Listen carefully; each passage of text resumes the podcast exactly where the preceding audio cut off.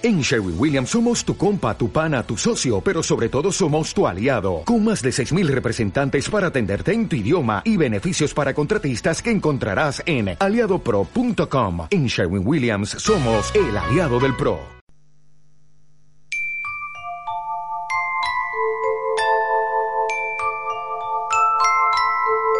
El soñar, el vivir la vida que es sueño y el sueño de vivir una vida entera soñar que se está vivo y dormir despierto un sueño completo. Y el sueño era un elefante que se movía detrás de una ventana, mirando melancólico las demás plantas. Soñé que vivía sueños vivos, sueños gordos como osos invernales, y me dormí una vida entera, despertándome solamente para dormir.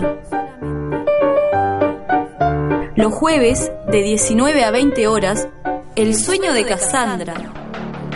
Compartiremos literatura, poesía, música, escritos libertarios y rebeldes, entrevistas a invitados, cine y todas las novedades de la movida cultural y alternativa. El sueño de Cassandra. Porque la única droga dura es la realidad.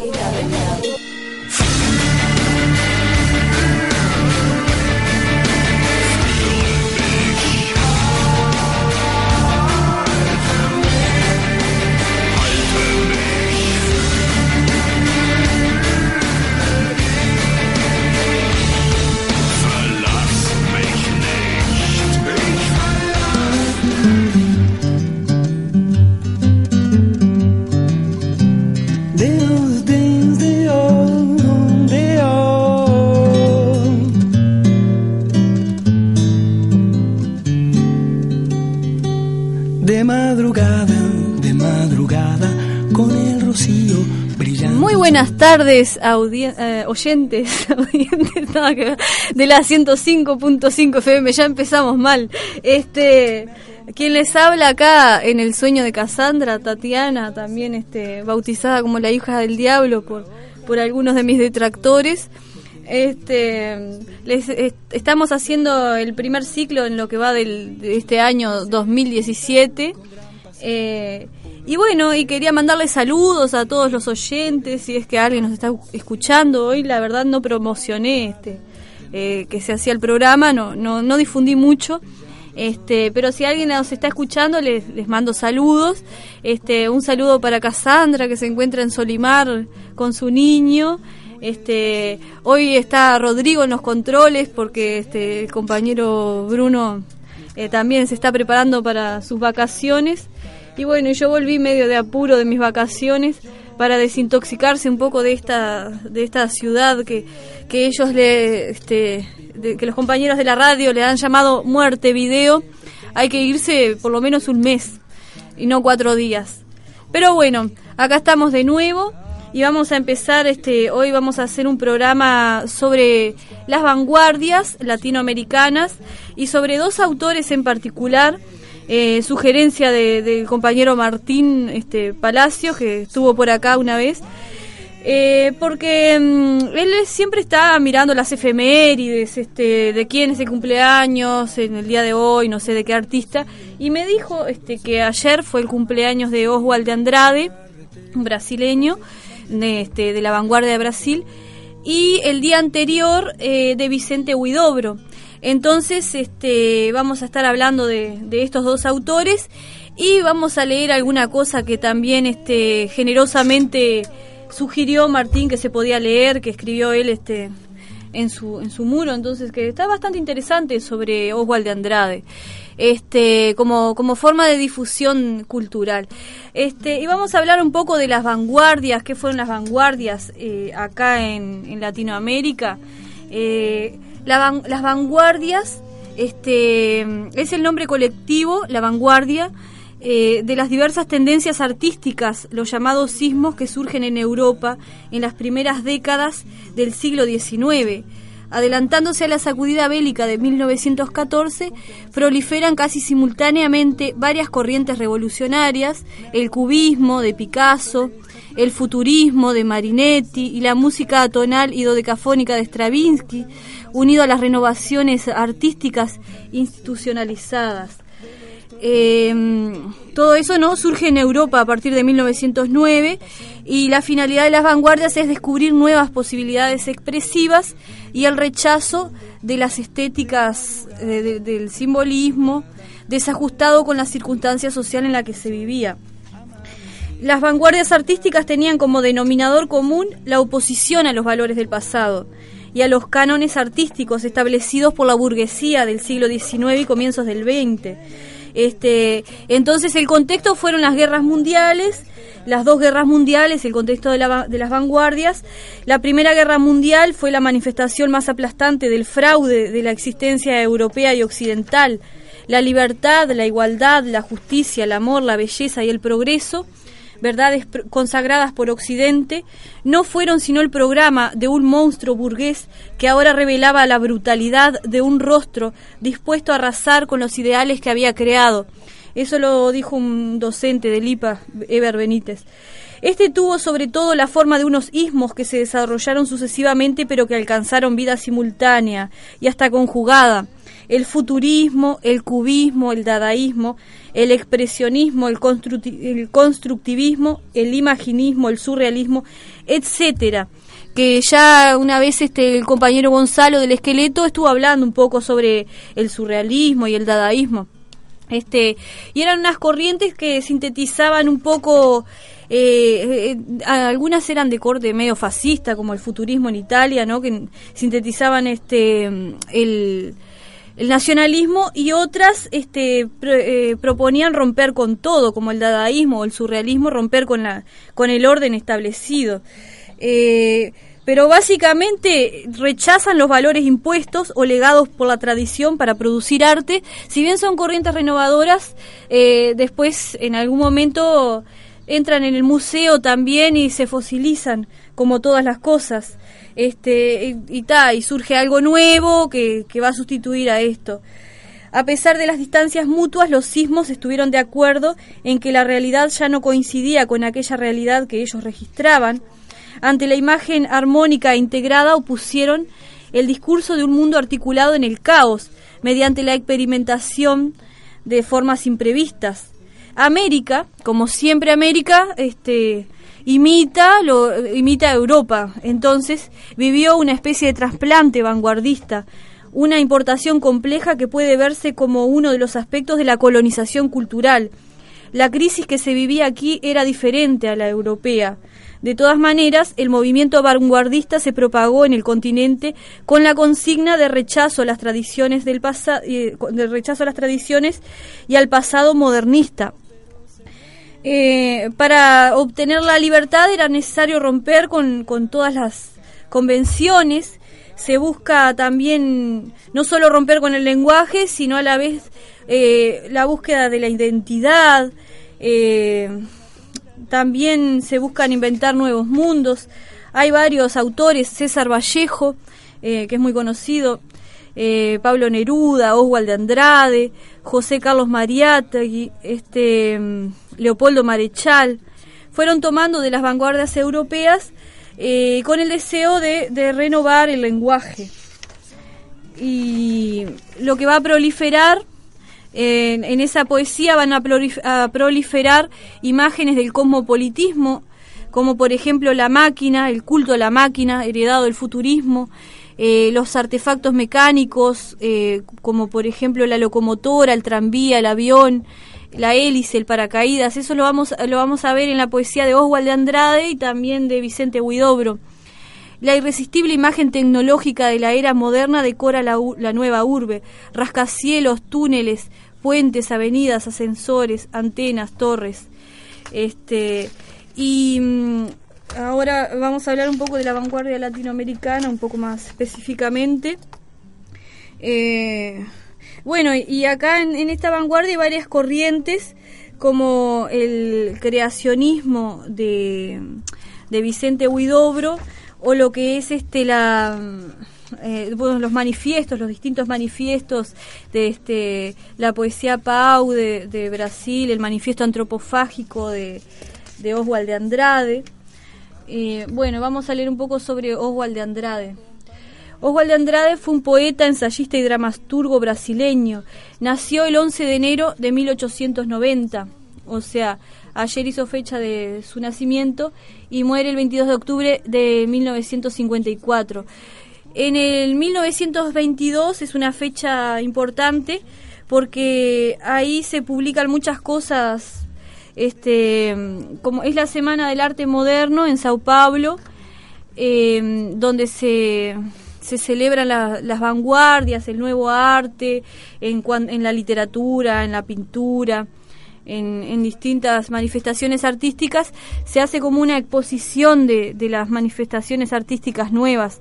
Eh, a su vez, César Vallejo publica Trilce, este, mm, como es este otro autor, este, ay, no me sale el nombre ahora, bota, no importa este otro autor que estaba con, con Oswald de Andrade, el argentino este, no me sale el nombre. Bueno, este... Pero se publican muchas obras en 1922 y es la Semana del Arte Moderno donde se lanzan los, distintos manifiestos.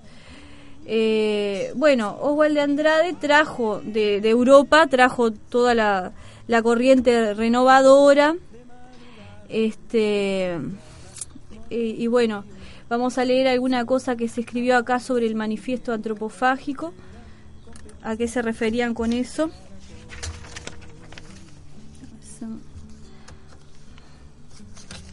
A ver.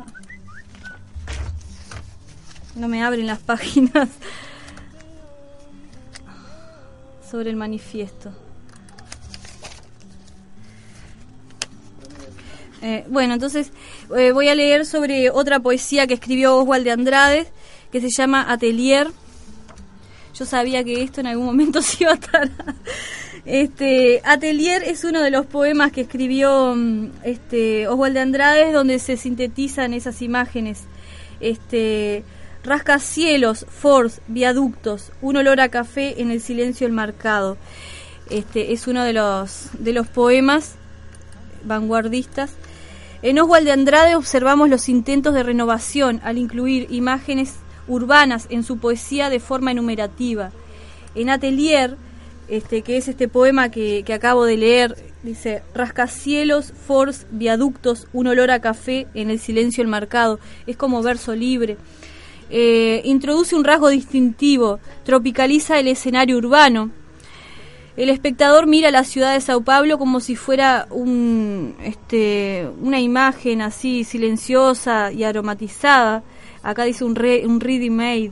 Andrade trae un bagaje de cosas nuevas de Europa, toma imágenes como, cosmopolitas y desde sus orígenes pretende ser, eh, pretende ser original y nacional. La vanguardia en Brasil apunta a la identidad nacional sin desmedro de incorporar lo nuevo en el arte. Oswald redescubre Brasil desde lo visto en Europa, permite una reflexión. Atelier, que vendría a ser como el taller del artista, es un ejemplo de lo que luego será la antropofagia, ya que Brasil, en Brasil el modernismo tiene como vertientes lo cosmopolita y lo nacional. Antropofagia se refiere a que se pretende este, tomar del enemigo, o sea, devorar al enemigo y tomar lo mejor del enemigo, o sea, el brasileño toma de, de, Europa, pero a la vez este pretende reflejar lo nuevo. Se crea algo nuevo, se crea algo nuevo, pretende reflejar lo propio y toma de, de, Europa. Eh, a ver, por acá encontré el documento que estaba buscando el manifiesto antropofágico, es un fragmento, ¿no? Dice, solo la antropofagia nos une socialmente, económicamente, filosóficamente, única ley del mundo, expresión enmascarada de todos los individualismos, de todos los colectivismos, de todas las religiones, de todos los tratados de paz contra todas las catequesis.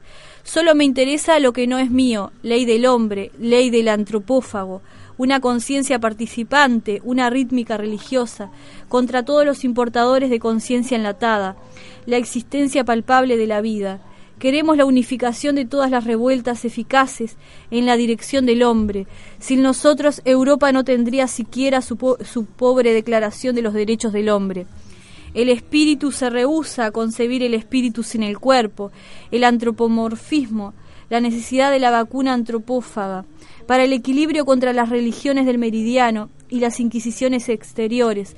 Solo podemos atender al mundo oracular, Teníamos la justicia, codificación de la venganza, la ciencia, codificación de la magia, antropofagia, la transformación permanente del tabú en tótem, contra el mundo reversible y las ideas objetivadas, cadaverizadas, el stop del pensamiento que es dinámico, el individuo víctima del sistema, fuente de las injusticias clásicas de las injusticias románticas y el olvido de las conquistas interiores, rutas, rutas, rutas, rutas, muerte y vida de, las hipótesis, de la ecuación yo parte del, parte del cosmos, al axioma cosmos parte del yo, subsistencia, conocimiento, antropofagia. Básicamente este, lo que él pretende es este, reflejar lo nativo, reflejar el mundo, este, lo propio del Brasil, pero a la vez mezclarlo con con todo lo otro, ¿no? Con lo, con lo metropolitano. Y acá este Martín escribió un, como una especie de ensayo, ¿no? Este, sobre ese tema del, de la antropofagia o del canibalismo. Dice, sobre el manifiesto antropófago, a raíz de los 127 años del nacimiento de Oswald de Andrade.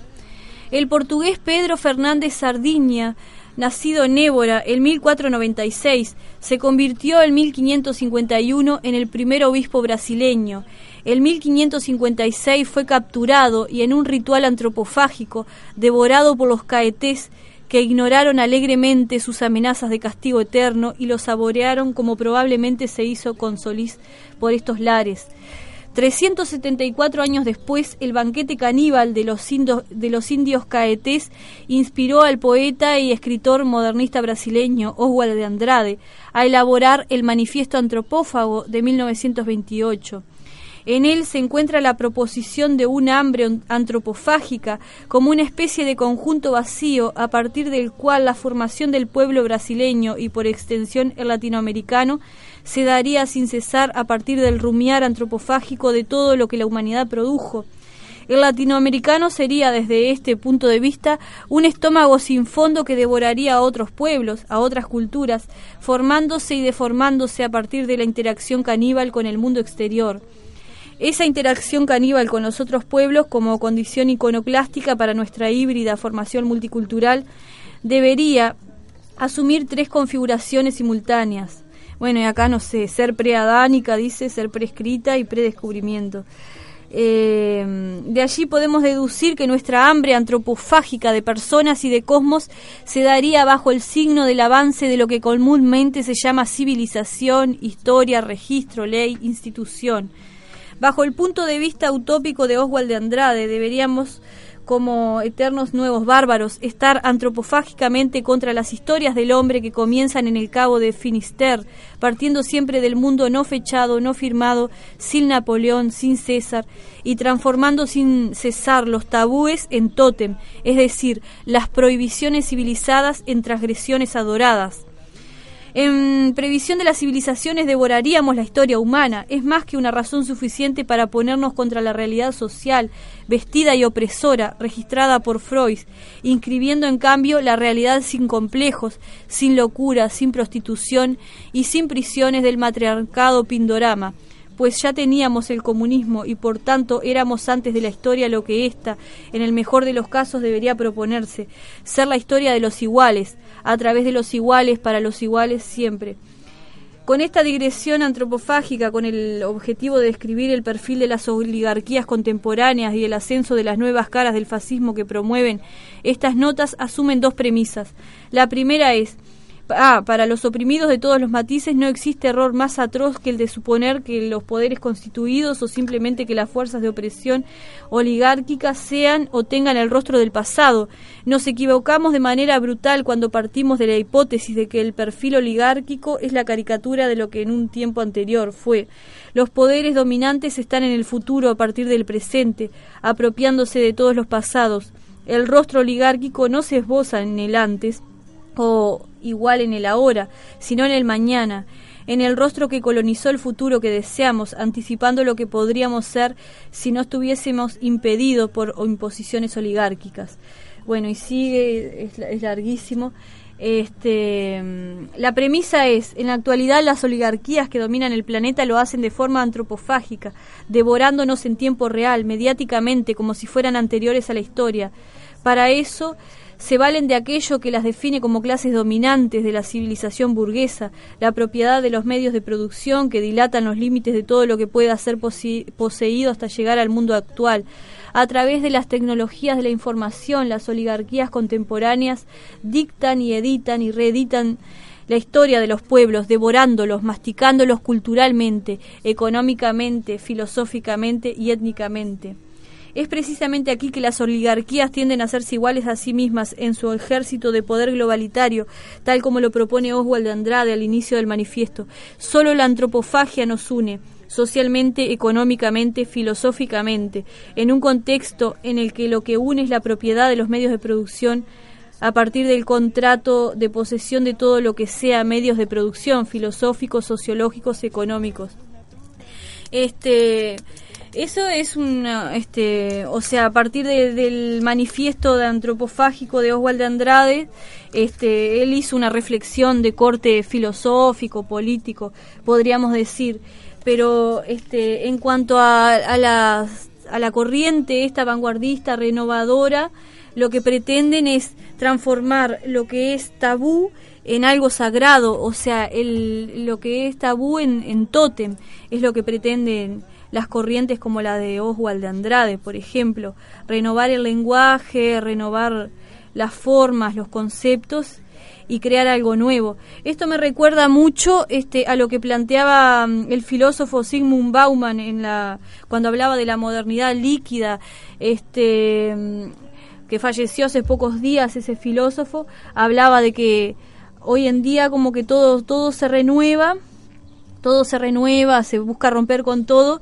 pero que en realidad no, no hay cimientos, este, o sea, es como, como esa idea de todo lo sólido se desvanece en el aire, bueno, este, con el mito de que se va, que todo se renueva, que uno es un nuevo ser en el día de mañana, el ser humano cambia constantemente su rostro y bueno, a eso le llama la modernidad líquida. Se consume todo el tema que tiene que ver con la moda, con la novedad, con lo nuevo.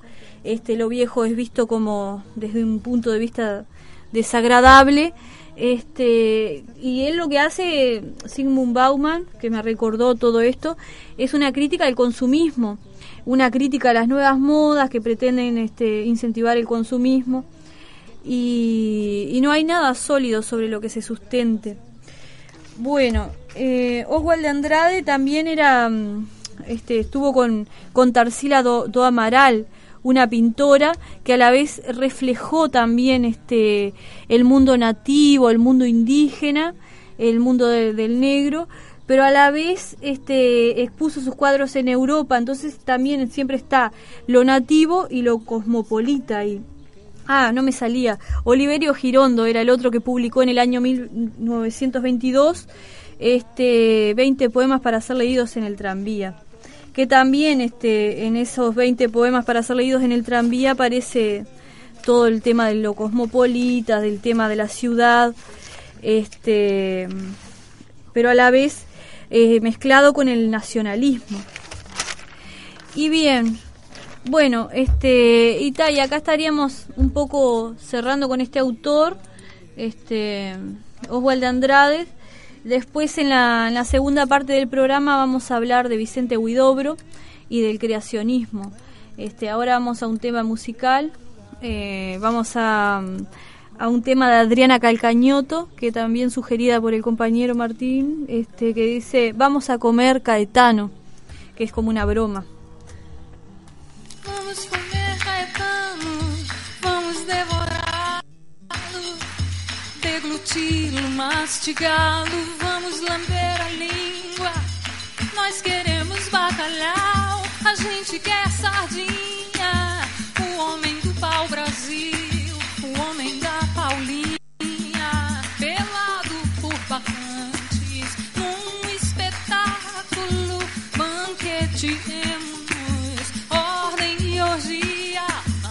super bacanal, carne e carnaval.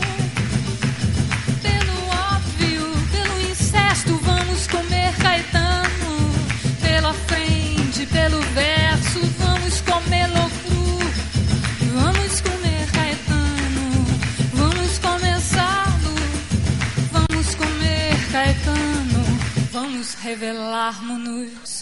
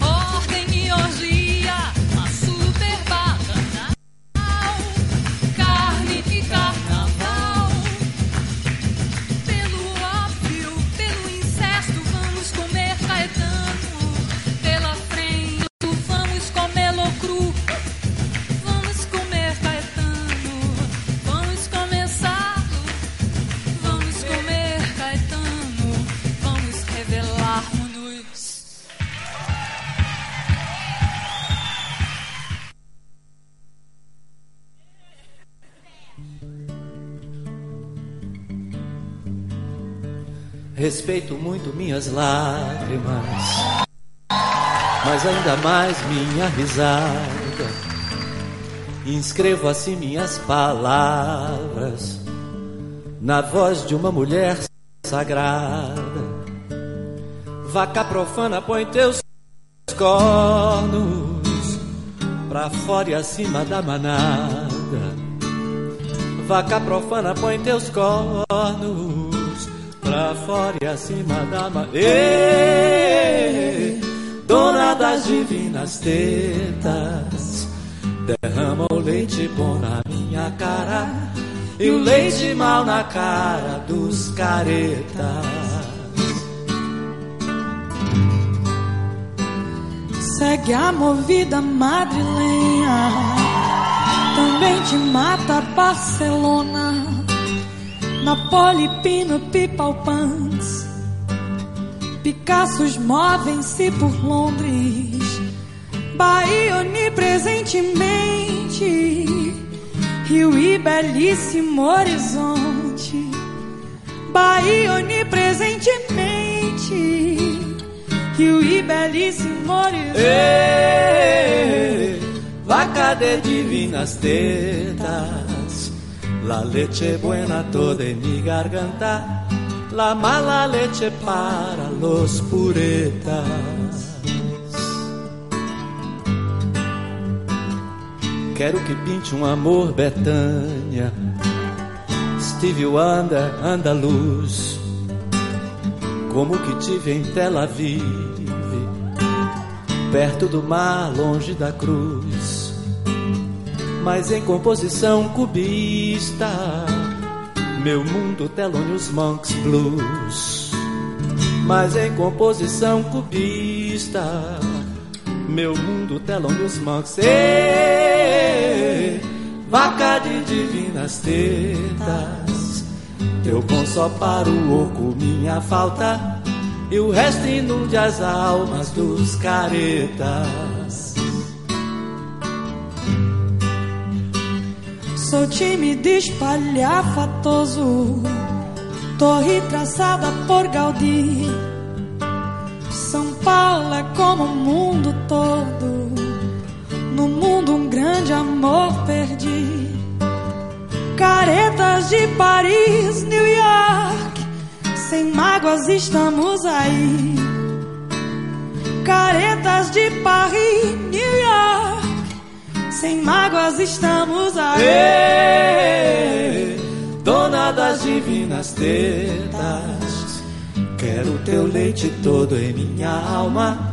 Nada de leite mal para os caretas. Mas eu também sei ser careta. De perto ninguém é normal. Às vezes segue em linha reta. A vida que é meu bem, meu mal. No mais as ramblas do planeta. Horchata de chufa se os plau. No mais as ramblas do planeta. Horchata de chufa. Ê, deusa de assombrosas tetas. Gota de leite bom na minha cara. Chuva do mesmo bom sobre os caretas.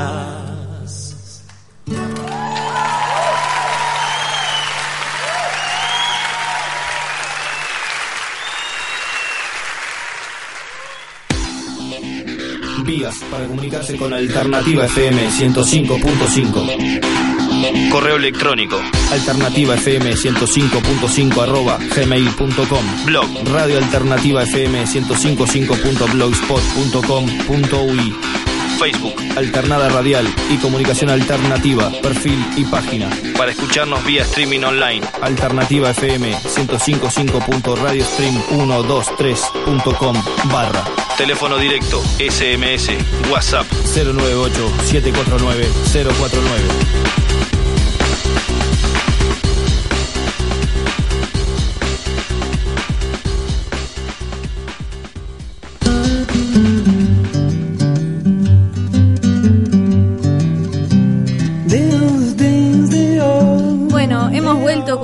Vez con el sueño de Cassandra y le comentaba a Rodrigo que bueno, tal, el tema que sonaba de, de Caetano Veloso me recordaba un poema que escribió Gonzalo este, de una vaca que no sé qué, bueno, era vaca profana el tema este y Gonzalo había escrito algo sobre una vaca también, como que la vaca era huía. También eh, yo creo que le comenté algo a Gonzalo de, de un cuento de Felisberto Hernández que donde comparaba a una mujer con una vaca, pero no creo que haya tenido que ver eso como disparador de su creación, no creo que, que haya sido eso. Igual que me estaba acordando que eh, del poema de, de Gonzalo que me causó bastante gracia este que no sé, que se acercaba a la vaca y la vaca huía y después la vaca se transformaba en una mujer. Este y sí, este y también me recuerda al lado oscuro del corazón donde aparece en la película esa aparece una vaca también. Este que la vaca habla, es toda muy surrealista la película esa de Oliverio, no sé, creo que el personaje principal está basado en el poeta Oliverio Girondo este que justo hablábamos hoy de, Oliverio Girondo también este el argentino que escribió 20 poemas para ser leídos en un tranvía que también este renovó el lenguaje fue uno de los poetas vanguardistas de, de Argentina. Y bueno y acá este estamos con Vicente Huidobro. Vicente Huidobro nació el 10 de enero en Santiago de, en Chile el 10 de enero de 1893 en Cartagena región de, Salpa, de Valparaíso y, muere el 2 de enero de 1848. Fue un poeta chileno, iniciador y exponente del movimiento estético denominado creacionismo. Es considerado uno de los más destacados poetas chilenos, junto con Gabriela Mistral, Pablo Neruda, eh, Nicanor Parra y Pablo de Roca. No es Pablo Roca, este, Pablo Roca, un, un, este, un profesor de acá, no. Pablo de Roca dice. Bueno, este, no voy a leer la biografía de, de Vicente Huidobro, simplemente voy a decir que este, él escribió algunos poemas este, en forma de caligrama, quiere decir, esos poemas que eran como dibujos que formaban, esos poemas que formaban dibujos, imágenes, se llamaban caligramas. Este, ahí también se pretende renovar el lenguaje creando no solo este creando palabras nuevas eh, o alterando la sintaxis, sino también este desde el punto de vista de la forma, creando, por ejemplo, si está hablando, no sé, de un árbol, forma la figura de un árbol y todo eso lo saca de, de. También tomaron este los de, otro poeta Lipo los los haikus, que eran poemas cortos donde se ponía una idea, poemas de, de tres o cuatro versos. Este, bueno, y el creacionismo eh, como inicio del creacionismo hay un manifiesto. El manifiesto es un escrito donde se mm, exponen ideas sobre es, eh, sobre determinados movimientos eh, estéticos. Vicente Huidobro eh, escribe el creacionismo. Entonces, el manifiesto de Vicente Huidobro se llama Non Serviam. Non Serviam, que significa no te serviré. Y eso lo, lo dio en, en Santiago, en el Ateneo de Santiago. Eh, dice, y he aquí que una buena mañana, después de una noche de preciosos sueños y delicadas pesadillas, el poeta se levanta y grita a la madre naturaleza, non servian. Con toda la fuerza de sus pulmones, un eco traductor y optimista repite en las lejanías, no te serviré. La madre natura iba ya a fulminar al joven poeta rebelde cuando éste, quitándose el sombrero y haciendo un gracioso gesto, exclamó, Eres una viejecita encantadora. Ese non servian quedó grabado en una mañana de la historia del mundo. No era un grito caprichoso, no era un acto de rebeldía superficial, era el resultado de toda una evolución, la suma de múltiples experiencias. El poeta, en plena conciencia de su pasado y de su futuro, lanzaba al mundo la declaración de su independencia frente a la naturaleza. Ya no quiere servirla más en calidad de esclavo. El poeta dice a sus hermanos, hasta ahora no hemos hecho otra cosa que imitar al mundo en sus aspectos, no hemos creado nada. ¿Qué ha salido de nosotros que no estuviera antes parado ante nosotros, rodeando nuestros ojos, desafiando nuestros pies o nuestras manos? Hemos cantado a la naturaleza, cosa que a ella bien poco le importa. Nunca hemos creado realidades propias, como ella lo hace o lo hizo en tiempos pasados cuando era joven y llena de impulsos creadores. Hemos aceptado sin mayor reflexión el hecho de que no puede haber otras realidades que las que nos rodean y no hemos pensado que nosotros también podemos crear realidades en un mundo nuestro, en un mundo que espera su fauna y su flora propias. Flora y fauna que solo el poeta puede crear, por ese don especial que le dio la misma madre naturaleza a él y únicamente a él. Non servian, no he de ser tu esclavo, madre natura, seré tu amo, eh, te servirás de mí, está bien. No quiero y no puedo evitarlo, pero yo también me serviré de ti. Yo tendré mis árboles que no serán como los tuyos. Tendré mis montañas, tendré mis ríos y mis mares, tendré mi cielo y mis estrellas, y ya no podrás decirme, ese árbol está mal, no me gusta ese cielo, los míos son mejores. Yo te responderé que mis cielos y mis árboles son los míos y no los tuyos, y que no tienen por qué parecerse. Ya no podrás aplastar a nadie con tus pretensiones exageradas de vieja chocha y regalona. Ya nos escapamos de tu trampa. Adiós, viejecita encantadora, adiós, madre y madrastra. No reniego ni te maldigo por los años de esclavitud a tu servicio. Ellos fueron la más preciosa enseñanza. Lo único que deseo es no olvidar nunca tus lecciones, pero ya tengo edad para andar solo por estos mundos, por los tuyos y por los míos. Una nueva era comienza. Al abrir sus puertas de jaspe, hinco una rodilla en tierra y te saludo muy respetuosamente. Eh, bueno, Vicente Huidobro, eh, en este manifiesto, eh, también había dicho, no en este manifiesto, había dicho en general, yo tengo derecho a decir o a escribir sobre una flor que camina o un rebaño de estrellas atravesando el arco iris. O sea, lo que exalta es la imaginación creadora, se puede crear cualquier cosa, se pueden inventar palabras nuevas, este, se puede transgredir conceptualmente. ¿Por qué hay que seguir una norma o hay que seguir una regla? Este, yo os digo, busquemos en otros sitios, lejos de la máquina y de la aurora, y tan lejos de Nueva York como de Bizancio. Dice, no agreguéis poesía a lo que ya la tiene sin necesidad de vosotros. La miel sobre la miel da asco. Dejar secarse al sol el humo de las fábricas y los pañuelos de los adioses. Poned los zapatos al claro de luna y después hablaremos de ellos. Y sobre todo, no olvidéis que el Vesubio, a pesar del futurismo, está lleno de... Go, no, no sé qué. Bueno, Tai sigue. Esto era otra cosa que leí sobre Vicente Huidobro. Eh, lo único que le puede interesar a los poetas es el acto de la creación. Bueno, y el creacionismo entonces, según se define, es una tendencia artística que propugna la autonomía del arte con respecto a la realidad. No hay que reproducir la realidad, imitarla, eh, sino que hay que crear algo de cero, algo nuevo, este, que no se parezca a la realidad. De manera que el principio de invención domine sobre el de la imitación. El poeta inventa creando nuevas palabras y estas combinaciones sugieren ámbitos de experiencia. El poema creado revela asimismo todas las particularidades de estilo de la poesía cubista, la supresión de enlaces lógicos, la desarticulación del lenguaje, la simultaneidad espacio-temporal, la juxtaposición de imágenes, el culto a la imagen insólita, etcétera, etcétera. Bueno, este y mm, por ejemplo tenía otro otro poemario que se llamaba Horizonte Cuadrado. Este era otro poemario de, de Vicente Huidobro. Por acá tengo a la vista un- uno de los poemas que escribió que se llama Torre Eiffel. Eh, cuando se ve el poema tiene la forma de la Torre Eiffel. Acá también aplica el tema ese de los caligramas, de los dibujos en la poesía.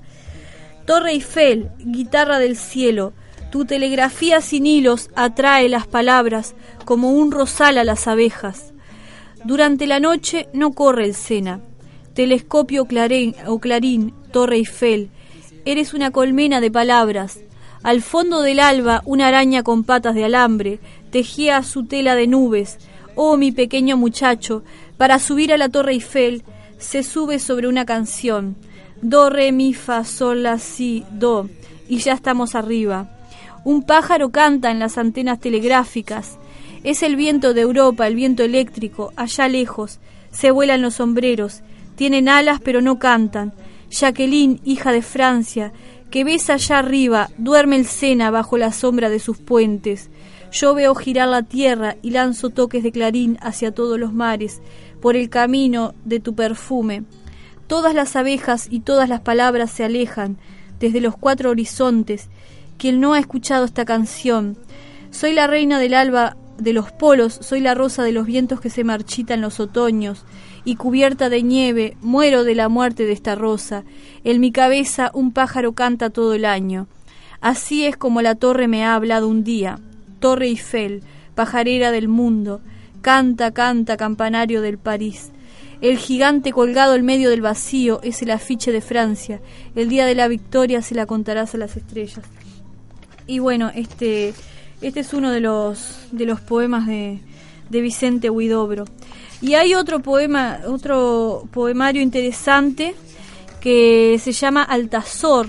Altazor eh, o Alzor de las Alturas es un libro compuesto de cinco cantos, este, donde también ahí en un momento comienza a escribir y al final termina desintegrando completamente el lenguaje, lo desintegra, lo este termina siendo mm, su, su poema termina siendo un aullido, simplemente son como, como aullidos.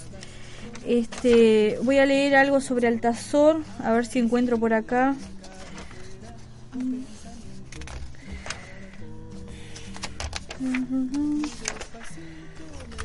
Tengo un montón de hojas acá, me confundo.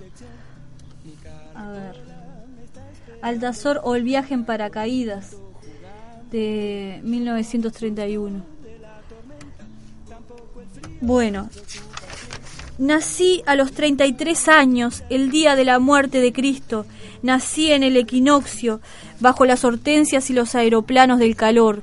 Tenía yo un profundo mirar de pichón, de túnel, de automóvil sentimental. Lanzaba suspiros de acróbata. Mi padre era ciego y sus manos eran más admirables que la noche.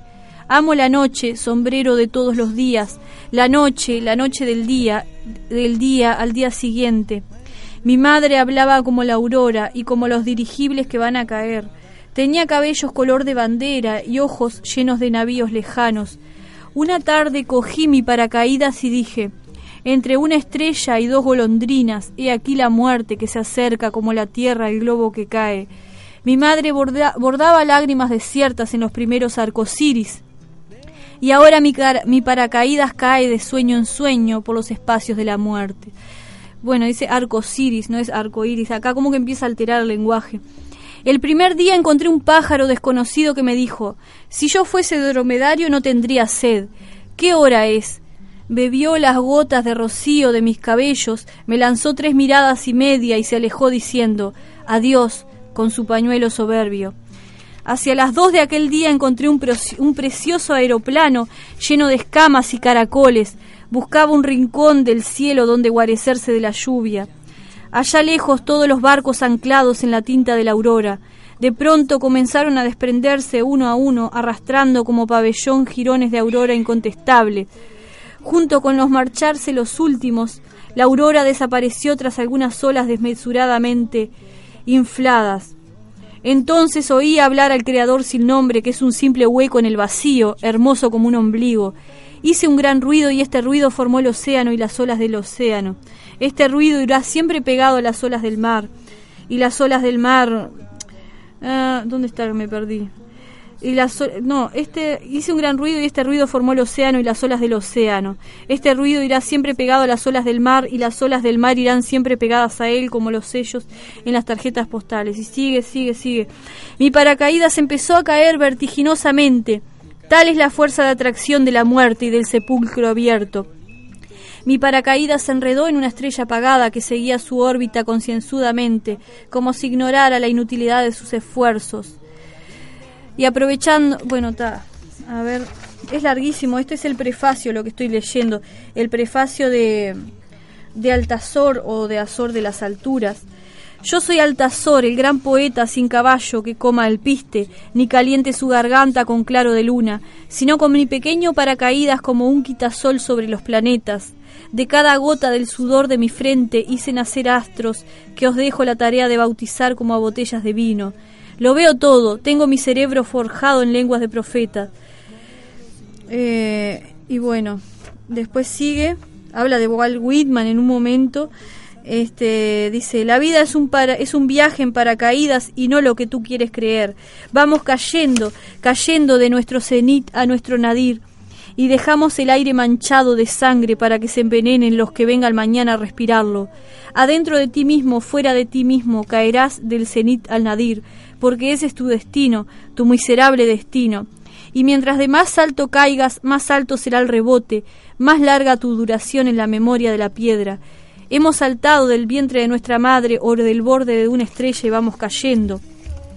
Ah, mi paracaídas, la única rosa perfumada de la atmósfera, la rosa de la muerte despeñada entre los astros de la muerte. ¿Habéis oído? Este es el ruido siniestro de los pechos cerrados. Abre la puerta de tu alma y sal a respirar al lado tuyo, al lado afuera. Puedes abrir con un suspiro la puerta que haya cerrado el huracán. Hombre, he ahí tu paracaídas maravilloso como el vértigo. Poeta, he ahí tu paracaídas maravilloso como el, imán, como el imán del abismo. Mago, he aquí tu paracaídas que una palabra tuya puede convertir en un parasubidas maravilloso como el relámpago que quisiera cegar al Creador. ¿Qué esperas? Mas he ahí el secreto del tenebroso que olvidó sonreír, y el paracaídas aguarda amarrado a la puerta como el caballo de la fuga interminable.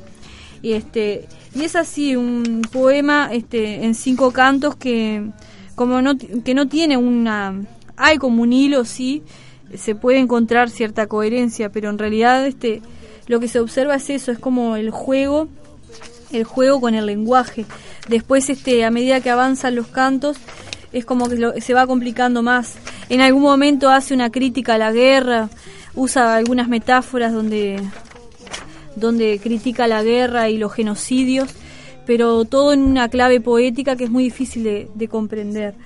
Este, lo que me gusta a mí es el canto 2, a ver si me da el tiempo para leer algo del canto 2. El canto 2 de que es el canto a la mujer, como que no hay mucha coherencia entre el canto 2 y el canto 1, pero es como que le canta la, a la mujer. Este, y bueno, leo algún fragmento porque es larguísimo también. También se trata, ¿no? Este, lo que pretende él es romper, romper, lo, lo dice como una forma de manifiesto, rompe las ligaduras de las venas, los lazos de la respiración y las cadenas, el alma pavimentada de recuerdos como estrellas talladas en el viento, romper con todo, romper con el lenguaje, este, con lo establecido. Y este canto a la mujer, bueno, me pareció muy lindo y tal, voy a leer algún fragmento del canto a la mujer. Mujer, el mundo está mueblado por tus ojos, se hace más alto el cielo en tu presencia, la tierra se prolonga de rosa en rosa y el aire se prolonga de paloma en paloma. Al irte dejas una estrella en tu sitio, dejas caer tus luces como el barco que pasa, mientras te sigue mi canto embrujado como una serpiente fiel y melancólica, y tú vuelves la cabeza detrás de algún astro. ¿Qué combate se libra en el espacio? Esas lanzas de luz entre planetas, reflejo de armaduras despiadadas. ¿Qué estrella sanguinaria no quiere ceder el paso? ¿En dónde, en dónde estás, triste noctámbula? dadora de infinito que pasea en el bosque de los sueños. Heme aquí perdido entre mares desiertos, solo como la pluma que se cae de un pájaro en la noche. Heme aquí en una torre de frío, abrigado de recuerdos de tus labios marítimos, del recuerdo de tus complacencias y de tu cabellera, luminosa y desatada como los ríos de la montaña. ¿Irás a, ¿Irías a ser ciega que Dios te dio esas manos? Te pregunto otra vez. Y bueno, este es, es larguísimo. Es larguísimo, larguísimo. Y leo y leo el final. Eh, si tú murieras, las estrellas, a pesar de su lámpara encendida, perderían el camino. ¿Qué sería del universo? Este, y bueno, ese fue el canto 2 de Altazor. Altazor que es como, como un poeta o como, como un personaje que a la vez es poeta que, que inicia un viaje, es poeta, es mago, este, inicia un viaje, una caída, no se sabe si es una caída o es un viaje, este, dice, he aquí tu paracaídas, un viaje, una caída hacia el abismo o, o, un viaje por el lenguaje también puede ser. La caída tiene que ver con la tradición bíblica, también puede ser, ¿no? La caída de, Lucifer, este, se puede relacionar también con, Mal, con Maldoror, con Baudelaire este, la vanguardia rescata el, el tópico este de, de la caída. Y, y, la caída es lo que lo puede hacer subir. El lenguaje, la, dice en un momento, mago, he aquí tu paracaídas que se puede transformar en un para, para subidas. Es el lenguaje o el romper con lo, lo, lo, anquilosado y crear algo nuevo es lo que lo puede rescatar de ese abismo a, a ese poeta o a ese personaje que va cayendo en el abismo de la nada, del vacío, ¿no? Es como una denuncia del vacío. Este es, es una denuncia de, de, todo, ¿no? Dice, no hay bien, no hay mal, ni verdad, ni orden, ni belleza. Este, y en un momento dice, hay que, como que hay que romper también con, con el cristianismo, con, con, con todo eso. Dice, ¿y ahora qué vamos a poner en lugar de esto? Y hay que poner algo acaso en lugar de lo que se, de lo que se rompió. También todas esas imágenes aparecen en ese poemario de Vicente Huidobro. A mí me pareció muy muy rico así este para para leer, para analizar, pero bueno, acá tenemos poco tiempo también y y ta, este cerramos por acá. Este, los poetas vanguardistas. Se puede seguir hablando de las vanguardias pero esto sería un poco de las vanguardias latinoamericanas y de estos dos poetas que justo nacieron este con, con tres años de diferencia. Oswald de Andrade nació en el 90, el 11 de enero del 90, y Vicente Huidobro nació el 10 de enero de 1893. Este, o sea, tenían muy poca diferencia en cuanto a sus nacimientos. Y, y bueno, la semana que viene este, seguiremos con las entrevistas y también con el estudio de algún autor, este, como puede ser, no sé, Ítalo Calvino, este, o no sé, cualquier autor que se pueda proponer acá, ¿no? Este, también otra cosa que, mm, si bien habíamos dicho en el pique que íbamos a hablar de cine, no hemos hablado nada de cine. Hace tiempo que estoy hablar, que estoy por hablar, tengo ganas de hablar de una película francesa que se llama Betty Blue. Este, la vi una vez y encontré un artículo en una revista, una revista este Fango se llama la revista. Encontré un artículo que habla sobre Betty Blue, pero también eso podemos este mencionarlo más adelante igual.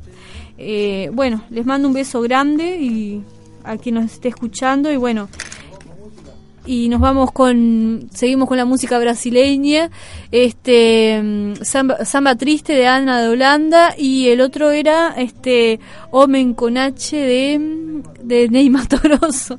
Ahí va. Bueno salud y anarquía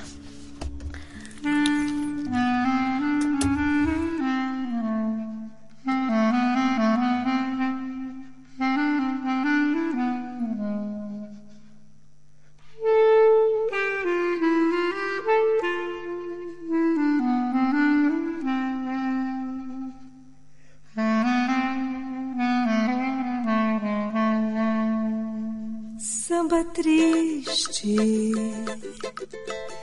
das incertas madrugadas, samba triste, ecos de passos nas calçadas, samba triste de São Paulo na neblina, na garoa muito fina, nas luzes amortecidas.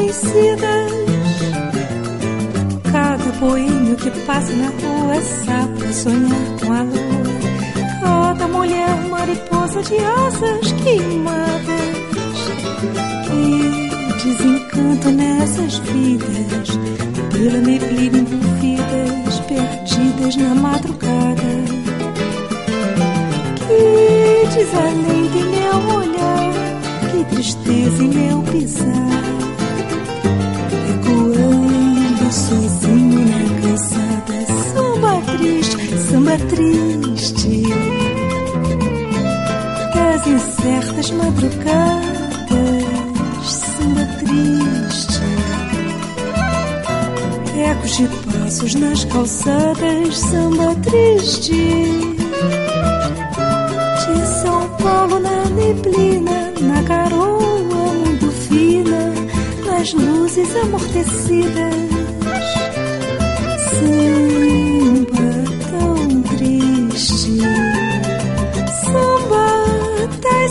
vencidas. Cada boêmio que passa na rua é só pra sonhar com a lua. Cada mulher mariposa de asas queimadas. Que desencanto nessas vidas. Pelo neblina envolvidas, perdidas na madrugada. Que desalento em meu olhar, Que tristeza em meu pisar recuerdos vacían la calzada.